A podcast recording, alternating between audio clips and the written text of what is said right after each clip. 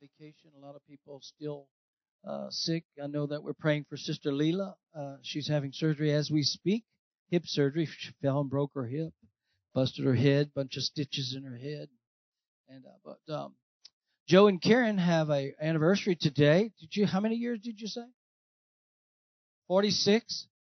46 years anniversary. Wow. Bless the Lord. Congratulations, buddy. And Karen deserves a gold medal. James, yeah, point to Dad. Anyway, hey, we celebrate that. I mean, that's a big deal these days. That's a big deal these days. 46 years, praise the Lord. And so we are thankful that you're here. We know there's a lot of things going on, but for the next few minutes, we want to focus our attention on the Lord. We've been in the School of the Holy Spirit, a series on the Holy Spirit, and we believe in the Father, the Son, and the Holy Spirit. Three persons in the Godhead. And many people know about God. If they think they do, they know about Jesus. He died on the cross, resurrected for our, saved us. He's our Savior. But very few people know about the Holy Spirit. They really don't even know that we have a relationship with the Holy Spirit and what the Holy Spirit can do in our lives. In fact, He is our sustainer.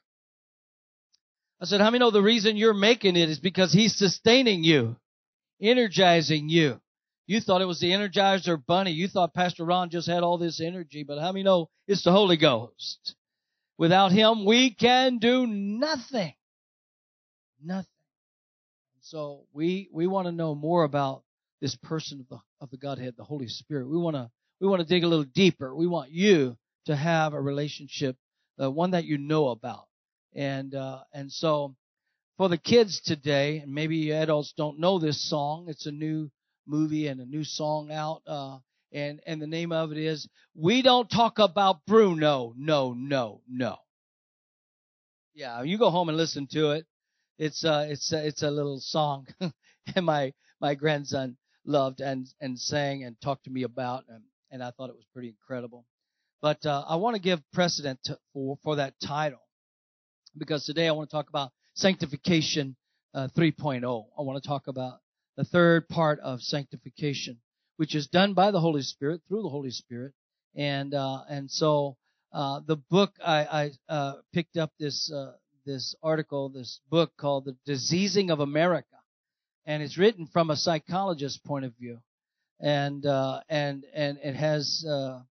I find it very significant. In essence, it says that America is eliminating moral responsibility because we are eliminating any moral definition of human behavior. And that's why everybody says, it's not my fault. Remember Flip Wilson? The devil made me do it. Everything is somebody else's fault. I don't have a moral responsibility. So they're trying to redefine that. Everything has now become a disorder or a disease. We don't talk about sin. We don't talk about iniquity. We don't talk about evil. We don't talk about wickedness. We don't talk about lasciviousness or conviction. We don't talk about Bruno. No.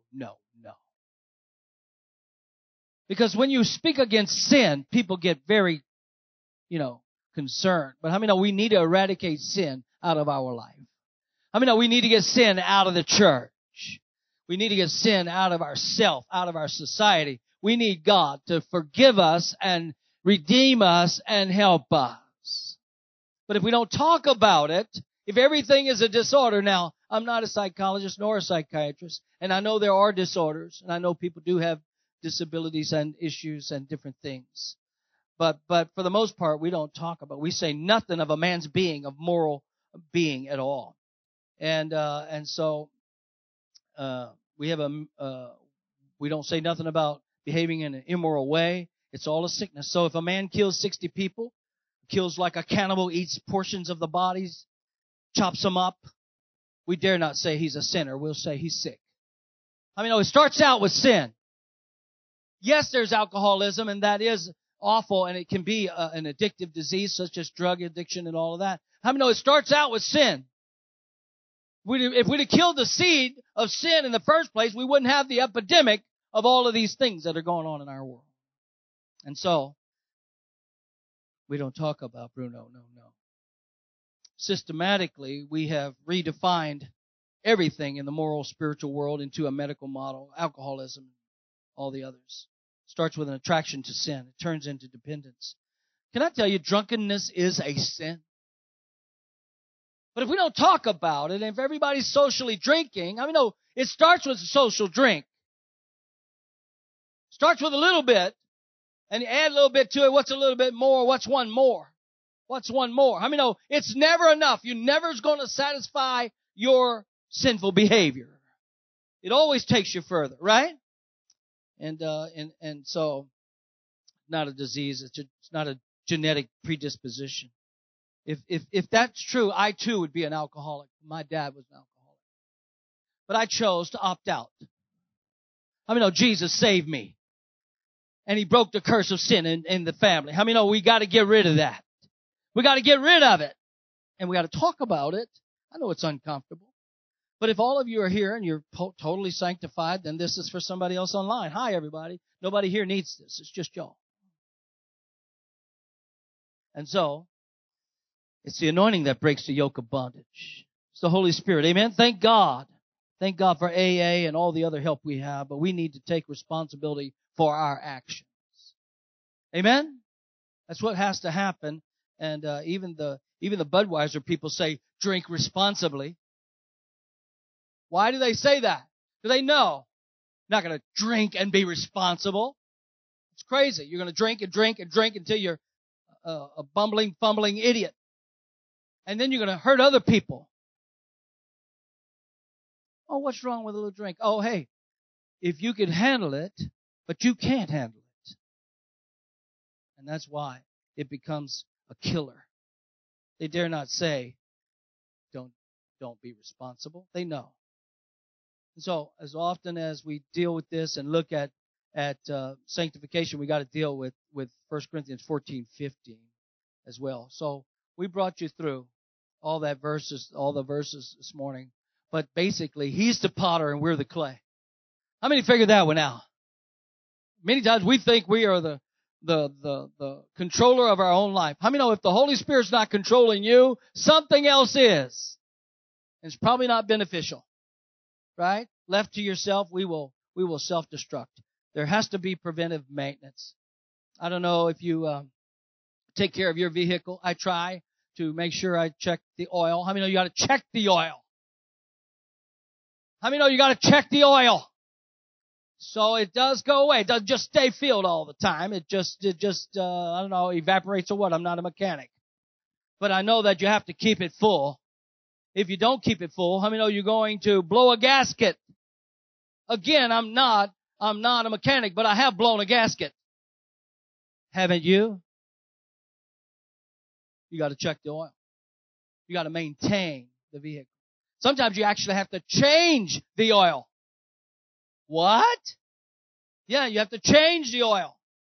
It doesn't last forever, and so it's maintenance, it's preventive maintenance, and this message today is what I call preventive maintenance. Somebody say preventive maintenance. Preventive maintenance. You know your old self is going to self-destruct.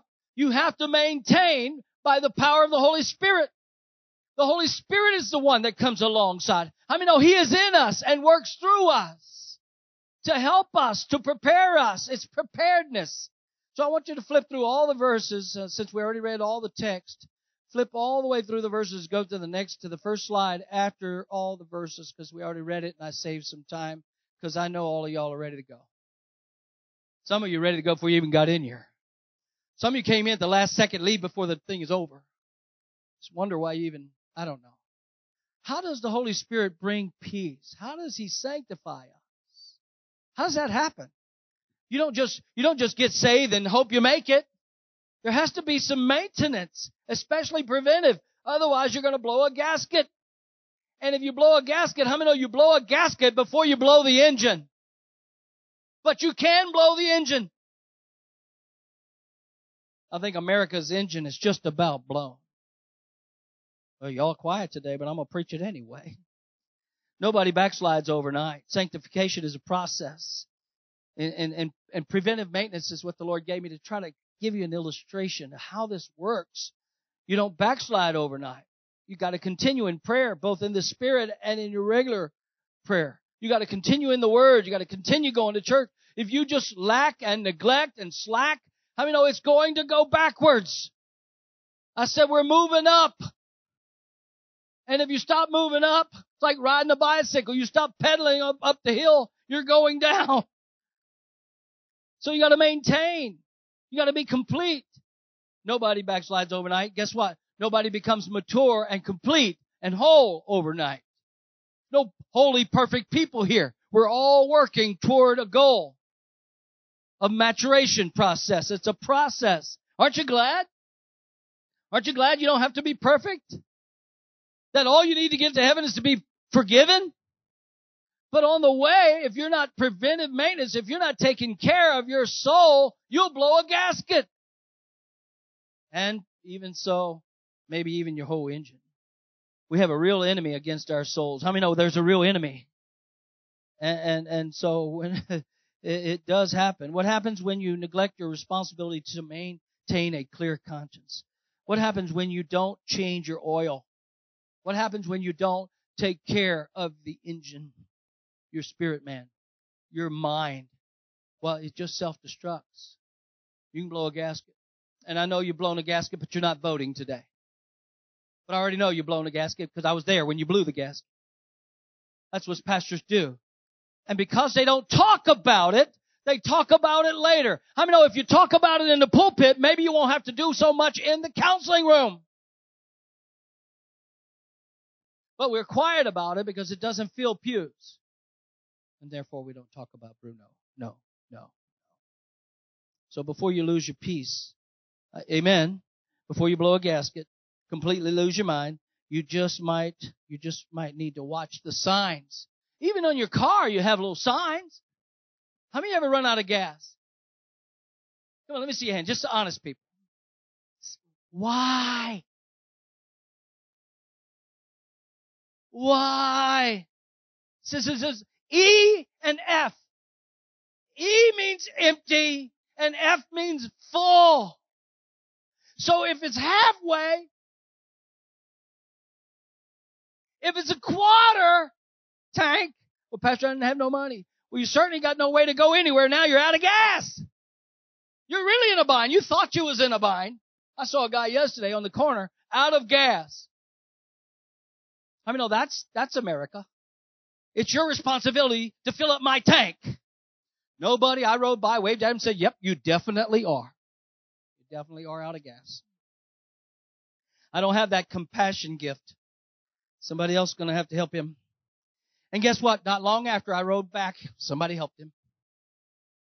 And if we keep on doing that, how many know they're never going to take moral responsibility for themselves?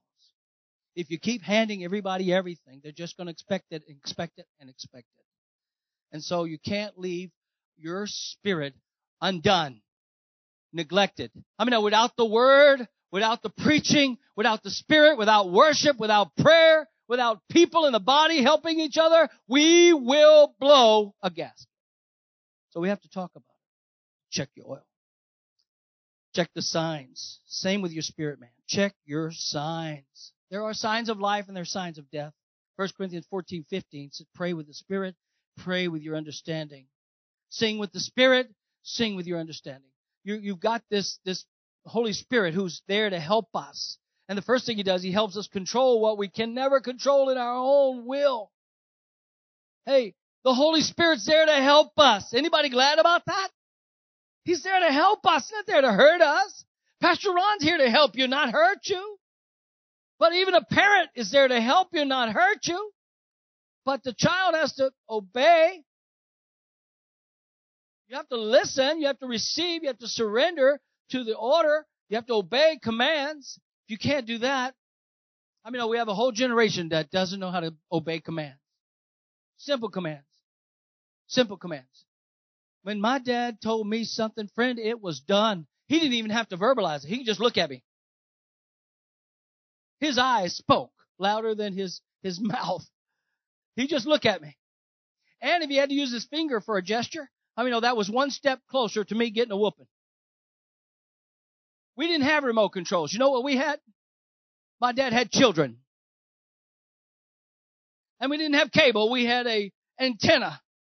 and we didn't have any remote control cable or antenna removers. We had Dad's children. That's what we what? That's what we had.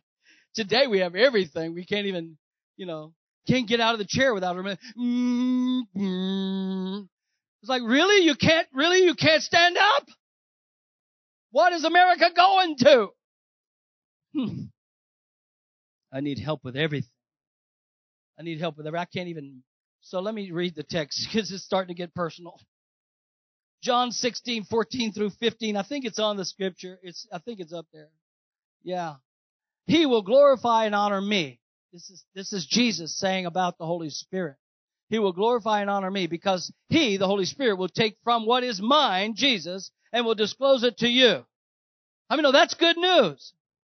Sanctification is becoming more like Jesus. So that he says, hey, the Holy Spirit I've given to him, it's me, it's my spirit, and I've given to him what is mine. Okay? I've given to him what is mine. He's going to give you me. The Holy Spirit's going to give you me. And you're going to be like me. Are y'all getting that? That's sanctification by the Holy Spirit. All things that the Father has are mine. Anybody believe that? Everything the Father has belongs to Jesus. Because of this, I said that he, the Spirit, will take from what is mine and he will reveal it to you. So it's not like you're over there without knowing what to do, Pastor Mark. He will reveal to you what to do. He's in you. He's there to help you. A paraclete, a comforter, a healer, a counselor, a worker. He's there. When you don't even know how to pray, he's there to pray with you through you.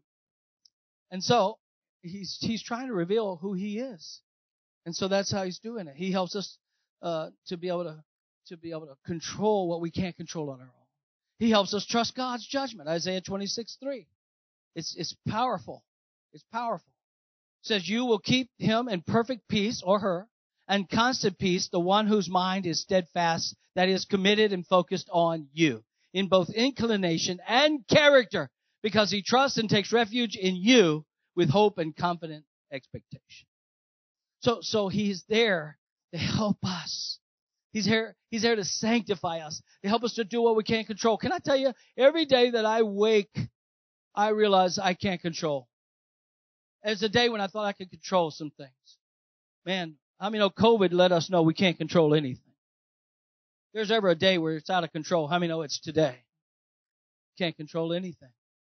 And pastoring, even in pastoring, you used to be able to control, people used to be, I guess, a little bit more controllable. It's out of control. You can look at somebody straight face and they'll just say, well, you talking to me? No, I'm just looking at the person talking to somebody, but you're not there. There's no response. It's like missing. Something's gone. There's no connectivity. God by the Holy Ghost needs to bring us into wholeness. He needs to bring us back together, bring us back to a place where we can understand who he is and what he's trying to do in helping us. And then thirdly, he helps us to surrender to God's control. Remember Ephesians 5:18, don't be drunk with wine, right? Drunkenness is still a sin. Yet we have some churches that are saying, drink what you want. You can be a member and drink. You can be a member and have alternate lifestyle. You can be a member and do anything you want to do. Just be a member. You have to behave. Anybody here believe you have to behave? Okay, so we all want everybody to belong. We do. But once you belong, you have to behave. If you don't behave, this is what my mama used to tell me. You wait till your daddy gets home. Anybody ever heard that? Well, mama could have done it, but she wanted to. In fact, I actually got it twice. Mama made me get the switch and she gave it to me. And then she still made me wait till my daddy got home. So it's a double. Might as well run and wait till daddy gets home. Sooner or later, dad's coming home. And I think the absence of discipline in our lives, correction, has caused a state of confusion. There's no surrender. There's no obedience. There's nobody going to tell me what to do, and I don't have to obey you. And so if that's true in this earth, it's also true spiritually. I don't have to obey the Holy Spirit, but you do. Because if you don't, you're going to blow a gasket. and your car is going to blow up. Your spiritual engine. You know, and so the text we read from Ephesians is a powerful text. It's so beautiful.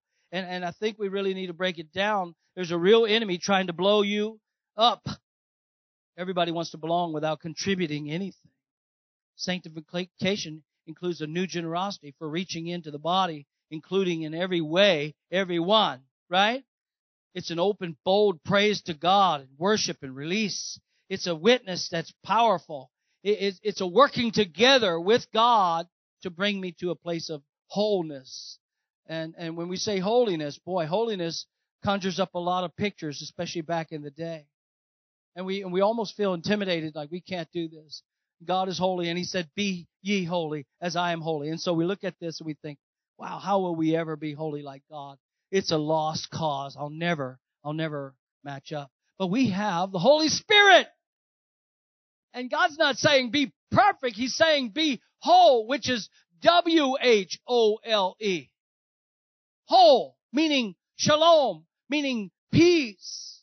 He'll keep us in perfect peace whose mind is stayed on him. Are y'all hearing me? So it's a different thing. And whatever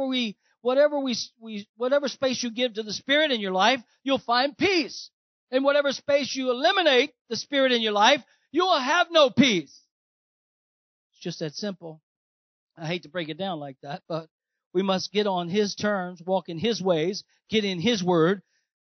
Friends, you got your Bible and you've got your knees. How many know it's time to use them? Prayer and the word of God, the Holy Spirit, the teachings of the word, the church, the Bible, the fellowship, all of that. Everything helps us to get to the place where God can totally use us. How does the Spirit bring peace? He helps us accept what we can't control. He helps us to trust God's judgment, right? Because there's no such thing as a problem-free living. You have problems and I have problems. We all have problems. I encourage you today. You came to church to let you know we all have problems. And we do deal with sin. We do. But we have to talk about it. And that's why we have an altar.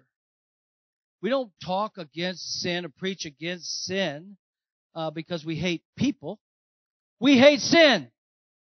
We love people. We hate what sin does to people.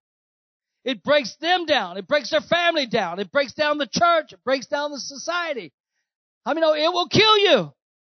Therefore, we have altars. And we ask people to come and get cleansed. Not just saved, but continually saved. Continually redeemed, continually cleansed. But we have an advocate with the Father. How many know we have a defense attorney who's fighting on our behalf? Since we have a real enemy, how many know we have a real advocate too? I said, we have somebody who's for you. It's not just Pastor Ron and Melissa and the board and the church. The Lord is for you. The Holy Spirit is for you. I said, the kingdom of God is for you. It's in you, actually. And it should be coming out of you. And so you have to trust God, and the Holy Spirit can help you develop a confident trust, a faith that holds on when your mind is telling you otherwise. He wants you to surrender to the Lord. So I want us to get a little further into this because God's word is so powerful. I think we should delve in a little bit more. If we're not confident here. A very sophisticated and comprehensive retitling of all abnormal behavior, of all immoral behavior, unspiritual, wicked, sinful behavior. If we put it all under disease terminology, what does that do? It's frightening to me what it does. Number one, it does is it eliminates the church. If everybody's okay, then why you need the church? If you're going to heaven with all your sin, in fact, the Pope declared even the atheist is going to heaven. Really? The man who doesn't believe in God is going to heaven? Then what is Pastor Ron doing up here? I mean, somebody lost their mind. Well, we are just a bunch of idiots if we're trying to make it to heaven when the atheist who doesn't even believe in God is going to heaven. You say, Pastor, that's not true. Read it and weep, people. This is what they're saying. And people are falling like flies. They just grapple for that. It's an easy grace. Anybody could do that. The Holy Spirit desires to bring each of us into complete wholeness. As we pursue Him and partner with Him, He comes to help us become holy, mature, complete, blameless, perfect. Doesn't mean perfection. We know that's glorification. But how many know somebody's got to get a hold of you here and now? We got to get a hold of ourselves here and now. Somebody has to help the church to get up and walk in the will of God. And that's the pastor. But a pastor who talks about sin and wickedness and evil and the effects thereof is not a popular pastor. But in Old Grove, he's very popular. Amen. Somebody this side got up. One person on that side got it. You know, you really don't know the devastating effects of it until it hits your house. When sin hits your house, you'll be looking for the preacher. I love the illustration of a guy who went down to hell, died and went to hell. In his mind, he had this dream, and he was picking up people by the hair out of the lake of fire, picking them up, looking at them, putting them back down, grabbed the next one, picked them up by the hair, looked at them, dropped them. And the demon went over and said, "What in the world are you doing?" He said, "I'm looking for the preacher who didn't tell me the truth." Because evidently he's there too. And we got to talk about it. As often as the word holy is used by Christians, you'd think that we could all agree on a uniform understanding of what it means. We read holy Bibles. We have a Holy Spirit, God's holy church, holy people, peculiar, set apart, right? Called out of darkness into His light. We sing, holy, holy, holy. We hear holy all the time, but do we even know what that means? And so, fear of God needs to come back.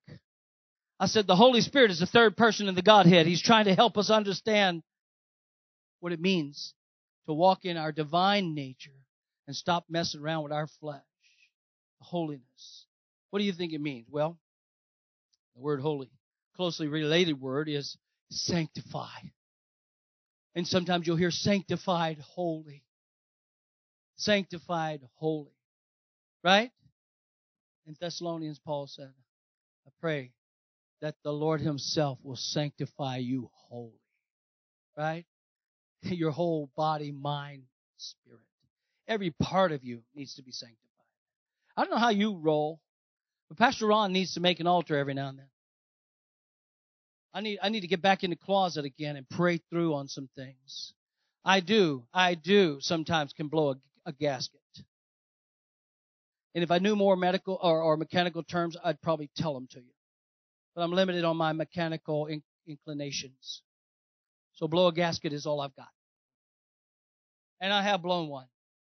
Because when I was young and immature, I did not check the oil. I did not change the oil. Because I didn't even care if there was a dipstick. I was the dipstick. And the Holy Spirit desires to bring us to this wholeness, this practical pursuit of partnering with God. He comes to help us. He's geared to make us holy. That's what holiness is really about, wholeness. Amen? He's bringing the whole life of Christ into the whole of our personality so that the whole love of God can be relayed to the whole world. If you don't get made whole, what makes you think we're going to see a world saved? If the church is holy, and I mean a bunch of holes in it, then the world has no hope. But if the church is holy, I mean, no, the world has hope. And this is the way Jesus said, He said, hey, it's Christ in you, which is the hope of glory. It's Christ in you that brings hope to your family, hope to your children, hope to your grandchildren, hope to the people around you. People should see you and have hope. That's what it means to be in Christ. Well, that's what it means to be saved. Oh, that's how it feels to be free. Because all of us have been in bondage at one time or another. Maybe it is the longer we're saved, we forgot how it is to be lost. Whenever I get people, I usually get them in their worst state. I'll go back and say, how'd you get here? I don't even know. I don't even know how I got here. And we'll do a little tracking, and wow. It's not that hard to see. But it puts the church out of business. Since we deal only in the moral and the spiritual, there's nothing anymore anyone can do. We get nothing to say. We're out of business. Nobody comes to us. That was just real. Nobody comes to us. because it's not a moral issue. It's a medical issue. They go to psychiatrists and they go to, and thank God for psychiatrists, thank God for doctors. I'm not dissing all that. But how many know you got to take responsibility for your own sin? And nobody wants to feel bad. Nobody wants to feel guilt or shame. But how many know if you listen to the preacher, you could save yourself and your family. That's why these altars are always open. That's why we deal with peace. Dis-ease, you know what dis-ease is? It is Satan who puts dis on everything God has. God has ease for us. So Satan puts a dis on it, and now we have dis-ease. God has courage for us. Satan puts a dis on it, and now we are discouraged. Are you hearing me? So Satan is always counterattacking what God originally wanted us to be. Bold in praise and worship, brave and courageous in living for God. And Satan wants to tear that down bit by bit, person by person. Is anybody getting anything, or should I close? The word holy is derived from the medieval English hal, H-A-L, 11th century word that's the root to such words contemporarily as health and whole and holy. Obviously, holiness is more than a spiritual attribute. It relates to more than merely the invisible. Holiness involves the completion in all parts of the human being as the Holy Spirit rebuilds you to the depths of your being. Your spirit can be revived to life in God. Can somebody say amen to that? That is just a fact. We can be made whole. Your spirit can be revived to life in God. Your soul can be restored in mind and emotions. You can be made whole. You'll hear Jesus go out throughout the gospel say, hey, do you want to be made whole? I mean, it's just a direct question. It's a direct question. They can say yes or no. Who in the right mind would say no? No, Jesus, please. Please don't heal me. I love the discomfort. I love the disease. I love the addiction. I love the bondage I'm in. I really don't want to be free. But some people are so addicted to addiction that they really don't want to be. Their mind tells them they're not worthy of being free. Are y'all hearing me? Satan has so duped them into a lie to believing that they're not worthy of being free. How many believe God deserves and you deserve to be free? God thinks you should, desires to make you free. So even your physical body can be disciplined. You can be sanctified. But if you think it's impossible to be holy, you'll never even try. And that's where I think it came in. Holiness was come on. Legalism came in on the scene. And it looks holy, but how many know it didn't turn out to be that holy? It's not about how you look. It's about what's going on the inside. Now, it wouldn't hurt for some of you to have an outside trim of an inside work.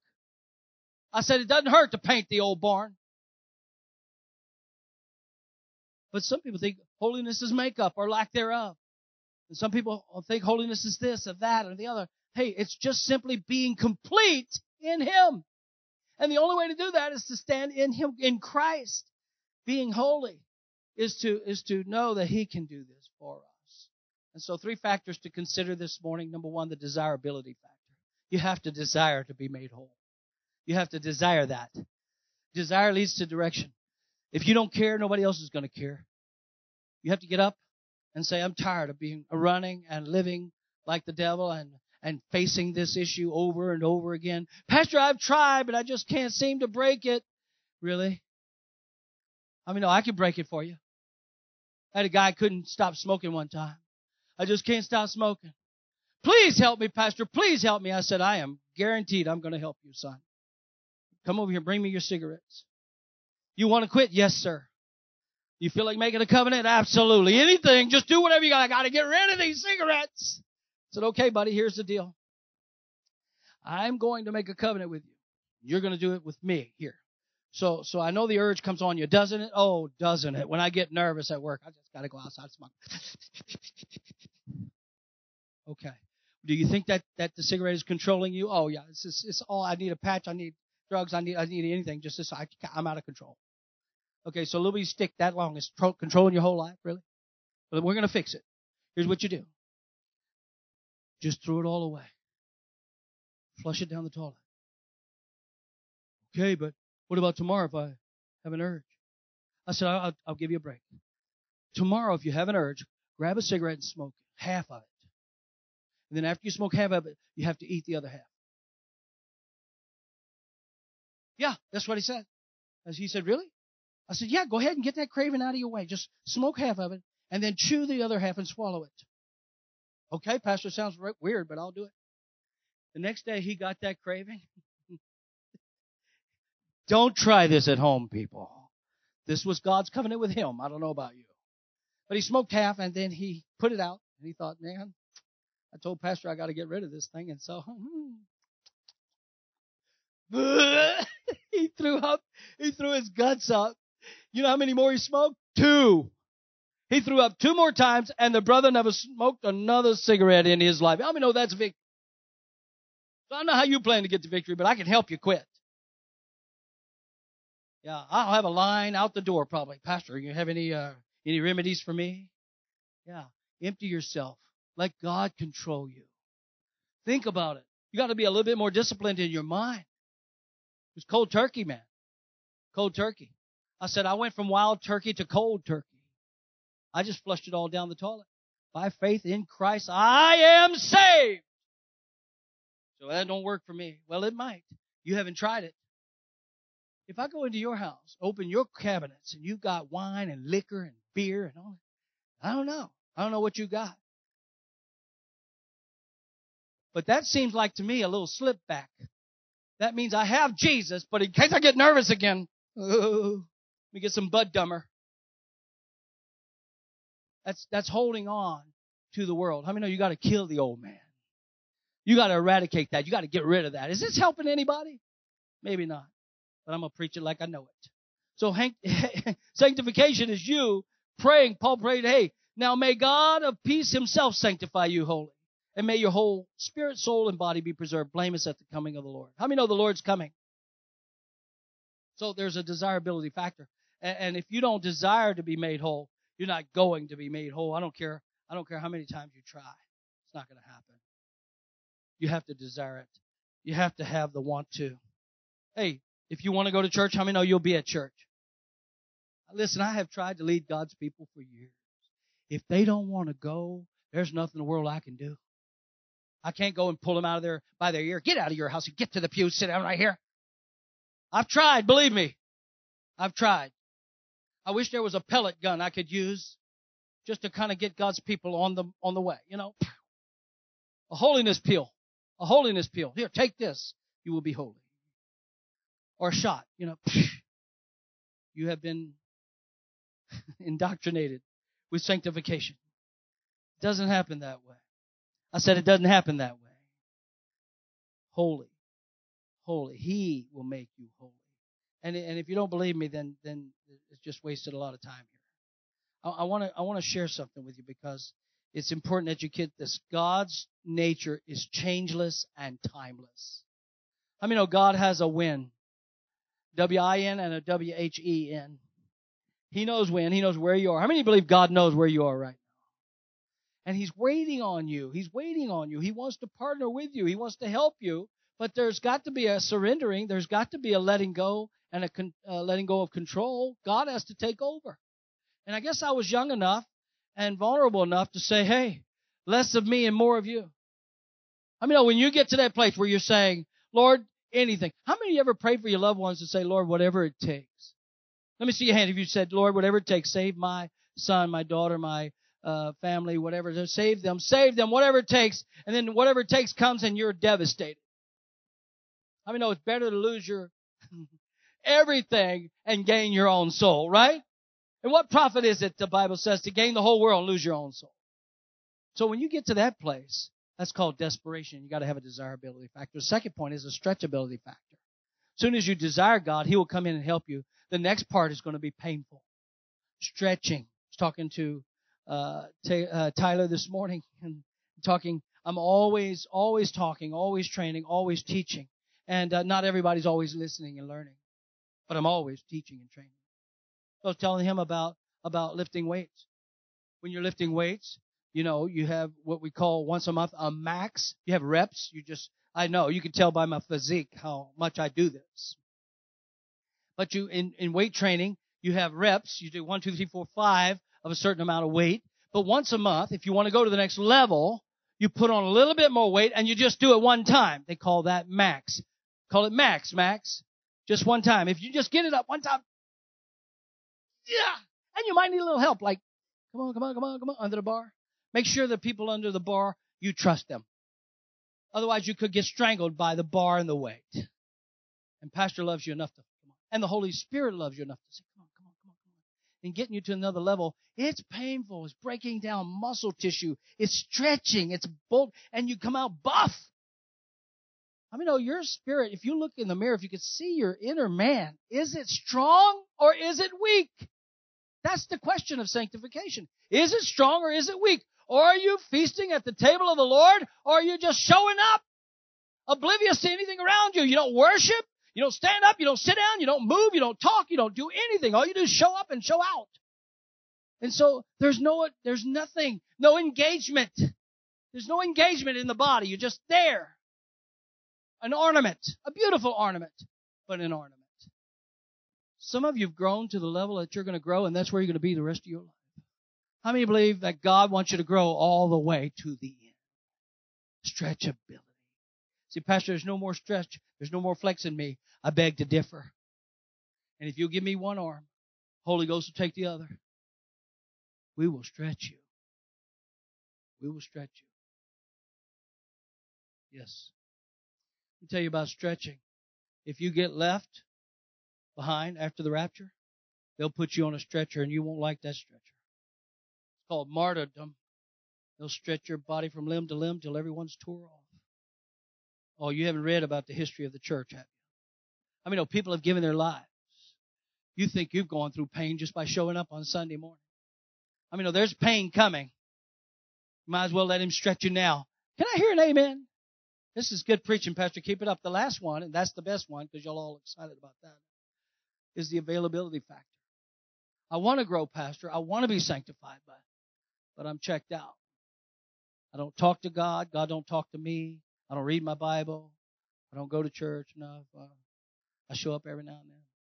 I get whatever I get. Can I tell you this morning, you are as close to God as you want to be? And no preacher. I don't care what church you go to. You can do church online. You can go through a podcast. You can blame the preacher. You can blame your parents. You can blame everybody around you. But how many, at the end of the day, you're as close to God as you want to be? So Pastor's here. Melissa's here. The staff is here. The board is here. The church is here. The teachers are here. Everything is in this house. We are the body. Come on now. We are the body. We are. Oh, girl, we are. That means we want you to be. And if you're here, you're part of who we are. And if you're weak, you can be strengthened by some of those that are strong. And if you're strong, maybe you can help strengthen those that are weak. We're one body. How many know we have one God and we have one devil? And one body, one church, one baptism, one Lord. Amen? And he's wanting to help us to come to understand that holiness is in practice. God wants us to get on with our lives and live holily. I don't know if that makes any sense, but I'm trying to help you. It's practical. It implies growth, as if we grow up into holiness that Jesus has provided for us. And once we grasp this, we're on our way to understanding, be holy as I am holy. I used to think this was solely a commandment, but I've come to see it more of a promise. It's more of a promise. God's not trying to beat you into holiness. He's promising you that if you'll make yourself available, right, he will help you.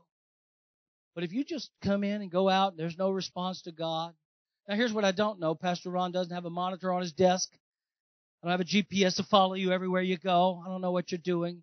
I don't know what you're engaged with. If I did, I'd make you eat cigarettes and quit that junk. Are you seeing what I'm saying? But I'm not God. There's two things I know. There is a God, and I'm not him. But I don't have a monitor. But the Holy Spirit has a monitor. How many believe God sees everything?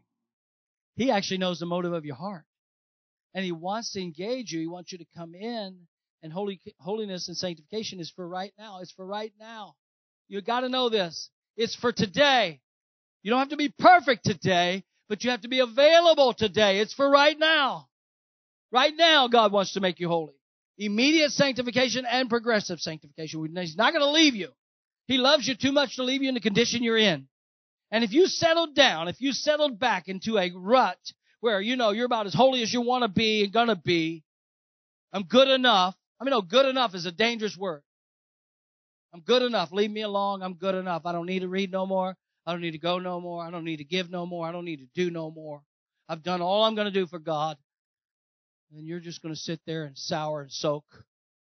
But I don't think that's God's plan for your life. I mean, I believe God wants you to strive. He wants you to thrive. He wants you to be sanctified, holy, live, living, not just existing. So you got to do it now. And then secondly, it's something God himself does. May the Lord himself sanctify you. May God himself sanctify you. Pastor Ron can't sanctify you. You know, there's some churches and religions believe that if they put water on you, you know what I mean, or say some blessing on you, you're sanctified and you're holy, you get to go to heaven. How many know that ain't happening here? How can imperfection demand perfection? Help me out here. How can imperfection demand perfection? It can't. Imperfect can't demand perfect. But how many know perfect can? And that's the Holy Spirit who's trying to give you the Spirit of Christ. To put you, you're made in his image. He wants to remind you of who he is, give you that character that he had. So he's always lifting up Jesus. And so when you're praying in the Spirit and praying your own understanding, when you're in the Word, he's leaning, helping you go this way and that and showing you the way. So it's God who does it. And then the last one, it involves his presence and your peace. His presence leads to your peace. Jesus said it like this, as the praise team's coming back. We're going to worship the Lord. Christy, we're just going to worship the Lord for a few minutes, and let's see what God's people want to do. I've done all I can do on sanctification. I think I wore it out. You're only as close to God as you want to be. The Holy Spirit's here to come to enlarge your capacity for worship. He is. And if your idea of worship is showing up and not being engaged, then maybe that's your level of worship. That's your level of intimacy. That's your level of maturity. It seems like really low. How many of you need some high octane? You're running on regular gasoline. You need unleaded. You need something to get you faster, moving, going. Well, I'm going to make it to heaven. Yeah, probably so. Probably so. But you have a few devils that you're going to have to fight along the way. And those devils are going to intensify. How many know it's going to be intensified as we go further? I said it's going to be accelerated. Evil is going to be accelerated. You better have something more than just showing up. You better have something on the inside. And so the Holy Spirit wants to help you. He wants you to have his presence. His promises about your new nature. He brings us to a settled confidence about our future. It's an attribute of God which he preserves. The integrity of his own being. God never needs to be reminded to be good. I mean, no, God's always good. He never needs to be reminded of being kind and gentle. But you and I do, don't we? 24/7. So what does that mean for you today? Here comes Jesus. Not only to forgive us, but to restore us. He knows he has a plan for our life. And it's like a new genetic principle. We're here to be born again. Not of corruptible seed, but of the Holy Spirit wants to help us. Through the Word of God. Say, Pastor, does it mean we don't sin? Well, it means we don't keep on sinning. It means we don't walk in disobedience. It means we change, transform. That's not a popular message. Nobody talks about it. And that's why I called this message, We Don't Talk About Bruno, no, no, no. Would you stand? You don't even know who Bruno is, but if you have a grandchild or a child, maybe they can help you. I didn't watch the movie. Not all of it anyway. John 3:6-9. Whoever abides in him does not sin. Whoever sins has neither seen him nor known him. Whoever has been born of God does not sin, for his seed remains in him, and he cannot sin because he is born of God. Then the words of verse 8, they haunt me. Who sins is of the devil.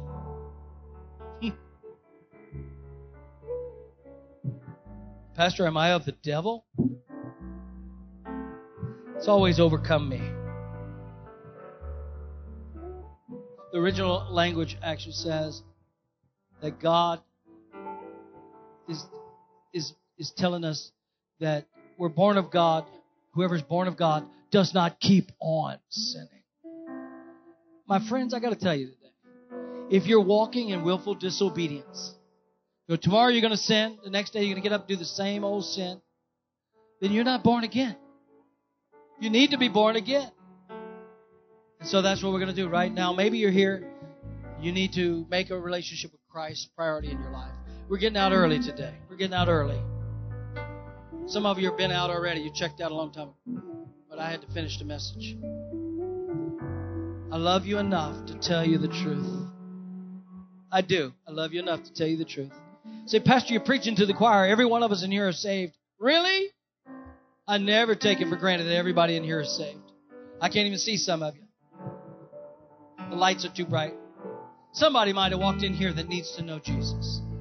So with every head bowed and every eye closed, I want to pray. Father, right now, if somebody's walked through the door and don't really know who you are, don't know what a life in Christ is about, kind of scared to take a next step, I pray you give them boldness. Boldness to say, I can't keep living the way I'm living. I must be born again. I must have a change of heart. I must have a change of life. I need you, Lord. I need you. Now, in Jesus' name. In Jesus' name. Amen. And the rest of you, maybe you're here and maybe you just need to have rest in your spirit. Because guilt and shame and unbelief, those things cause you to not have confidence in God. But redemption and freedom comes when you release all that to God. So these altars are open. We're going to worship a little bit.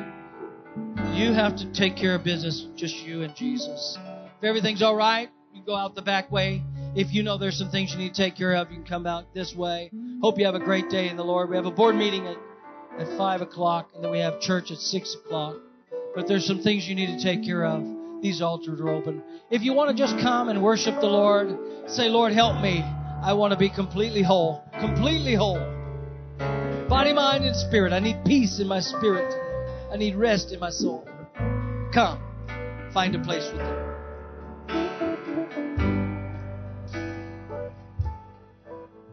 When I think about the Lord, how He saved me,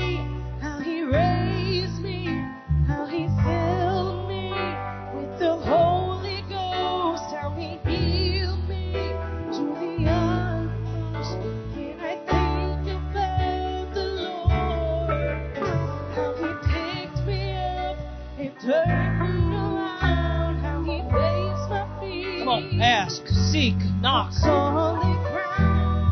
thirst after God, desire you, Lord. When I think about the Lord, how He saved me, how He raised me, how He filled me. Come on, tell Him I love you, Lord. I love you, Lord.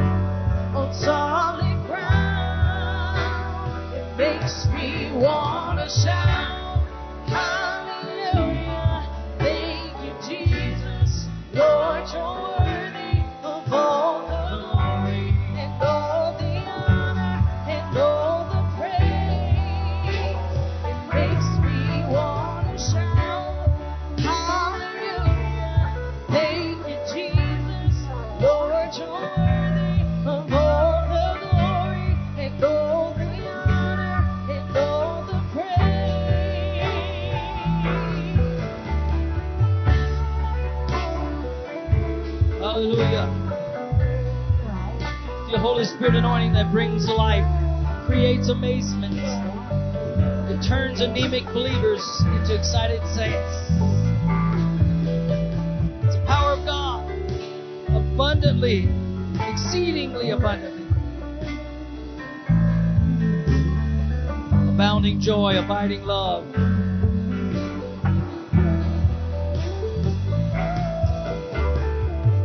Lord, bring the fragrance of heaven into my midst. Give me a desire to be a man and woman of God. Discipleship. It's discipleship. It's not showmanship. It's discipleship. God, change me. Change me. Holy is your name. I want to be holy like you are holy, God. Enlarge my ability to extend the kingdom. Help me have a joyful spirit doing the will of God. Help me to work with you, God.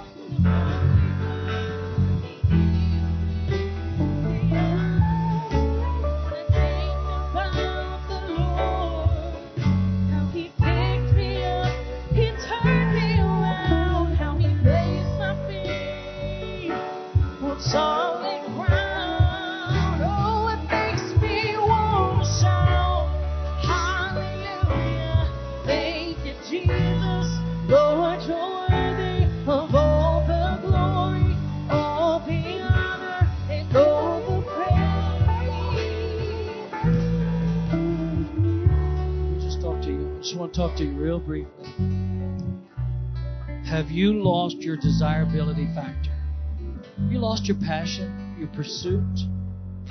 Have you lost the stretchability factor that helps you renew? Can't do this with old wineskins. They will bust. You have to renew the wineskin of your soul. Expand your vision. Enlarge your heart for Christ. Extend your reach to the world. God wants to use you, but you got to be available. Have you hurt the heart of God by ignoring His call? Have you lost your stretchability, availability? Have you tried to bypass His partnership? If so, just simply repent. Say, Father, I've tried to do this without you. I know there's a whole world out there that can care less about any of this, but we have to make room in our heart for God. To let Him love you, control you, exercise His authority in your life, flood your soul with every desire He has for you, every intention He has for you. It's all good. Jesus' heart is only touched, not with your pure doctrine, but with your passionate devotion. Even if you don't know everything yet, you can know Him without knowing everything about Him. You can know Him. So let's stretch our hand to the Lord this morning. Father, we renew our commitment to you. Lord, it's not about how much I know about you, but it's how much I love you now. And Lord, the anointing is releasing us to the fullness of Christ that fills our life, stretches us to new limits, an inner pressure that is expelling us, Lord, and getting rid of unneeded things and filling our lives with you. The anointing always keeps us in the stretching our previous experiences, our present level of growth and our level of learning, our cherished customs and our addictions even pulls us away, our prejudice, our comfort zone, those things which we feel we can explain and control. Lord, take us to a place that we cannot control. Come into our house and clean it up. Don't let us be bothered like Martha, but let us be blessed like Mary. May your presence bring pleasure to us who sit at your feet. We don't want to just work for you, God. We want to work with you.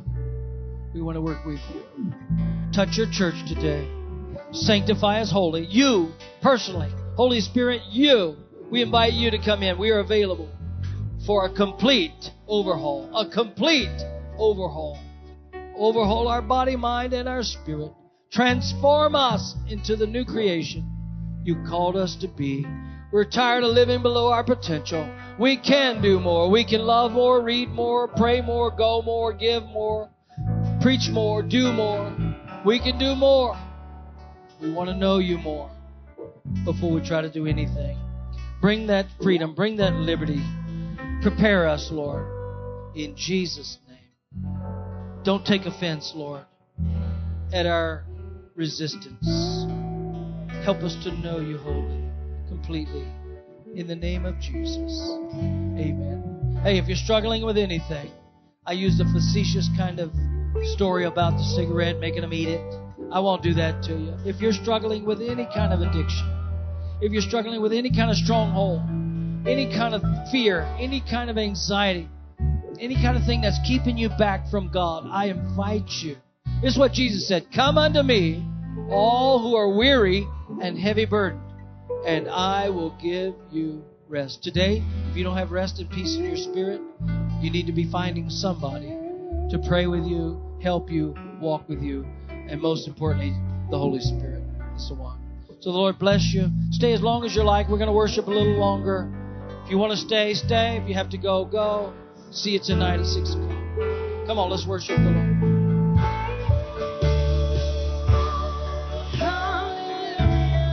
Hallelujah. Thank you, Jesus.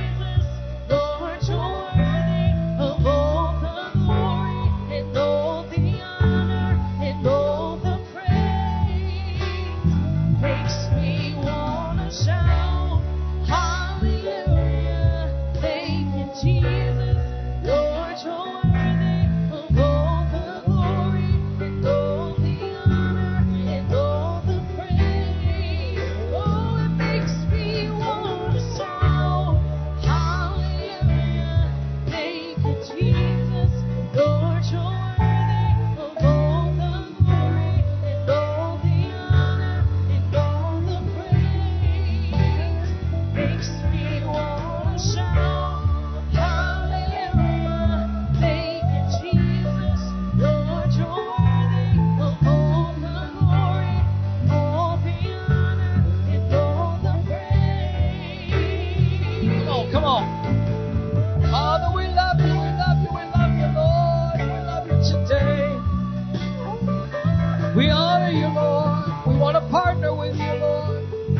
We want to get to that new place, the next level. Shake us up. Make us uncomfortable. Help us to be available to you. Stretch us a little further.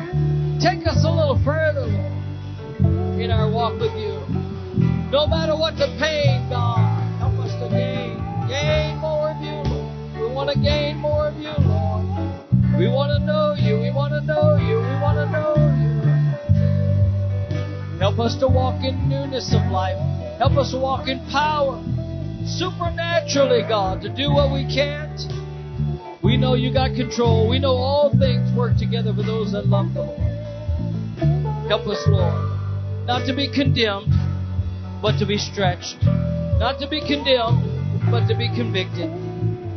Not to not talk about it, not to not deal with it, not to be in denial, but to have desire to go to another level. Take us there, Lord. Take us there. Don't ever let us settle. Help us go further in you. We either go further in you or further away from you. That's the only two ways we can go. So take us where we've never been, to do what we've never done. All for the glory of God. All for the glory of God. We'll be careful to give you praise. Praise and glory and honor.